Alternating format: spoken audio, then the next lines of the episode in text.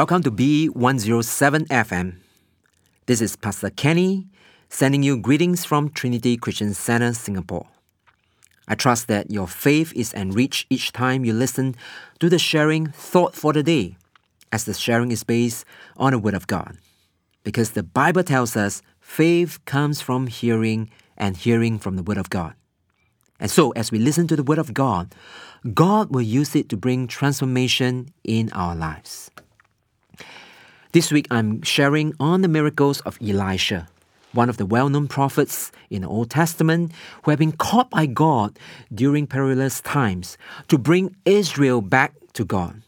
We can see a series of miracles performed by God through his servant Elisha. And I've singled out one of them that involves a widow and a family who were in debt. We can glean precious principles from that account because I shared with you that we can avail what we have and not brood over what we do not have. From the widow's posture, we can learn to ask God largely and not minimally. And thirdly, we can act and we should act with obedience and not with reservation. Today, we are moving on to another incident that Elisha ministered in. But before we go into that, let's praise God with this beautiful chorus. Is city on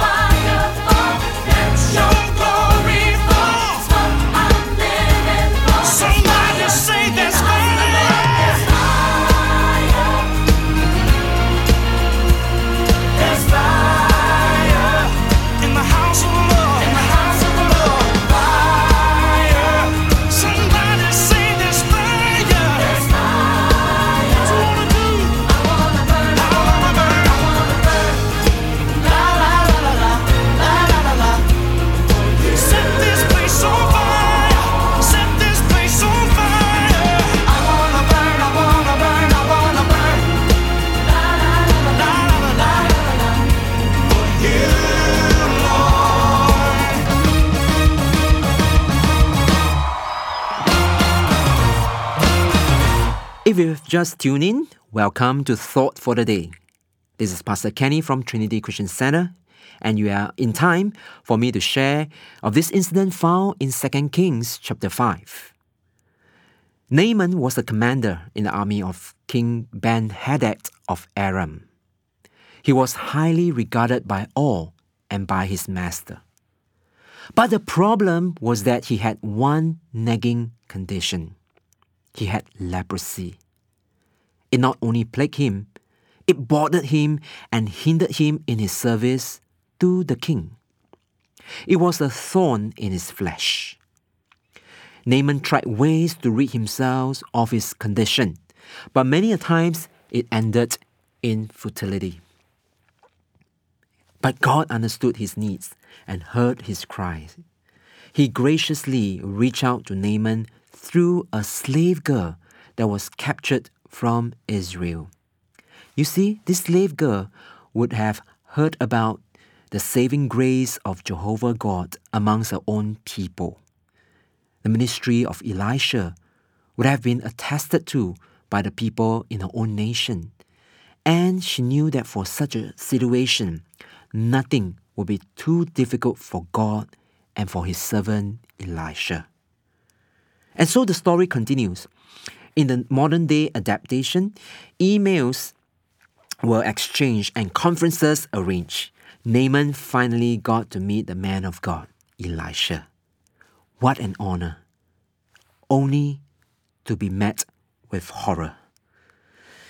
Because the Bible tells us in 2 Kings chapter 5, verse 11, that Naaman went away angry. Why?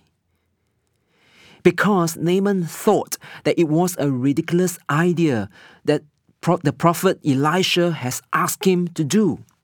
So, what did Elisha told him to do? Elisha told him to go and wash himself seven times in the Jordan River.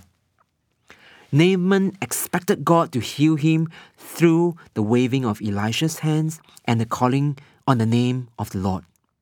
But why did the prophet Elisha told him to go and wash himself in River Jordan seven times? He asked, why not wash in the other great rivers? There are even greater rivers, bigger rivers, better rivers like the Abana and the Pharpar which are better than the muddy waters of River Jordan. It is ridiculous. And Naaman reacted by being angry and going away in a rage. Compare him with King Joram of Israel. When the king of Aram approached him for help to get Elisha to heal Naaman, King Joram reacted by tearing his robe. Why was he angry? Because he felt that the king of Aram had approached him to do the impossible and thus picking up a fight with him. He failed to recognize that there was a prophet that God has placed in their midst to proclaim the word and do the works of God. You see, sometimes we also reacted when certain situations happen. It could be a different or a difficult problem to solve. It could be that someone has betrayed us or that we feel we have been unfairly treated. Have we reacted in these circumstances? I remember there was a period of my life where I was needed to play the guitar for a worship service. And it would be for an indefinite period of time. There was no one else in the team who knew how to play the guitar. At that point in time, I merely learned a few simple chords, and I was feeling very anxious and unsure about how my playing would sound. I was worried that it would impact and affect the entire worship. During one of the jamming sessions, I struggled so much on the instrument till I threw in the towel. I literally walked off the stage, put the instrument aside, and sat at one corner, fuming mad. It was then that God spoke to me. Kenny, if you are serving me with such frustration and anger, then what is the point. Indeed, I have missed the point of serving God. If I continue to react to the situation with anger, I have missed the point of serving God. And at that point, I quickly pick up my guitar and walk back to the service hall where the team was practicing. And the team graciously let me join them back to practice for the worship service. Friends, we need to be aware of our emotions. While emotions are given by God as part of His beautiful creation, let's be responsible to manage our emotions and let them not dictate our actions. When we read the book of Psalms, we come across writings that are filled with emotions. Yet, if we observe carefully in each of these writings, after the situation and pouring out his emotions to God, the psalmist would surrender the entire situation to God. He will also surrender his emotions to God, trusting God to take over. That should be our posture in handling our emotions. So, how do we manage our anger? James chapter 1, verse 19 to 20, it says this Know this, my beloved brothers, let every person be quick to hear, slow to speak, and slow to anger. For the anger of men does not produce the righteousness of God. So let's be quick to hear what others have to say. We hear with our ears, we also hear with our hearts. We hear with our understanding. We also get a revelation from God as we listen to others share their side of the story. Another useful tip don't be quick or too quick to speak. Easier said than done, right? But apply wisdom, my friends. Because when we are too quick to speak, we may be rash and our words may wound rather than heal. Take time to ask the Lord for wisdom on how to handle your thoughts and the choice of words to use. When we practice this, our anger will not dictate our speech and conduct, but rather we will allow God to lead us to handle the situation that we are in. Let us tune into this chorus as we close this time.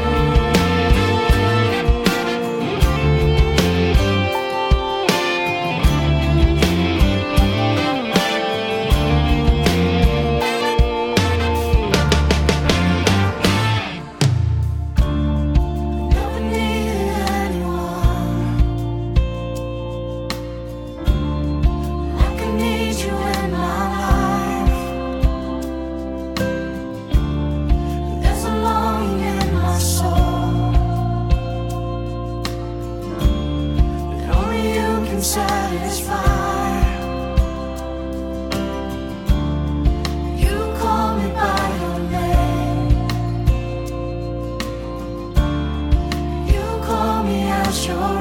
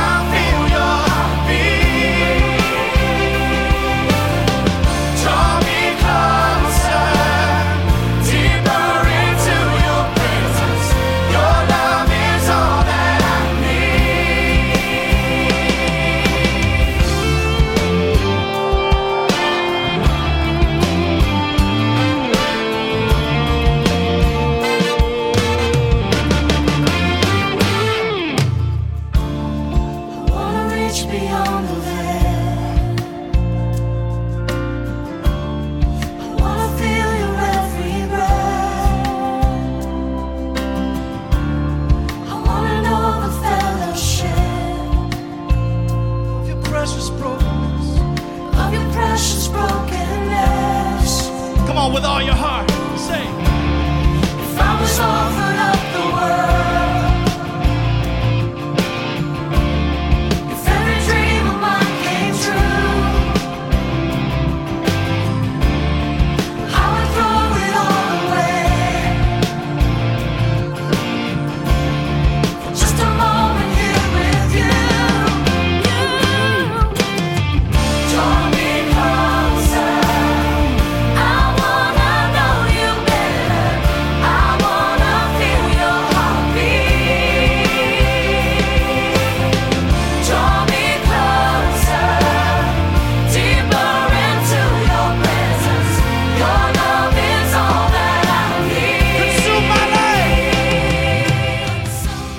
So, friends, remember, God gives us emotions. And let's learn to manage them and allow God to direct our path. May you have a great day walking in His ways. God bless. We hope you've been blessed by today's message. Thought for the Day is brought to you by Trinity Christian Center Singapore. This program comes on every weekday at 7:40 in the morning and again at 10:30 in the evening. If you've been blessed by our program, we'd love to hear from you. Do call us at 6468-4444 or email us at admin at trinity.sg. For more information on our services, events, and seminars, do visit our website at www.trinity.sg. On behalf of Trinity Christian Center, may God's presence, peace, and power be real to you today and every day. God bless.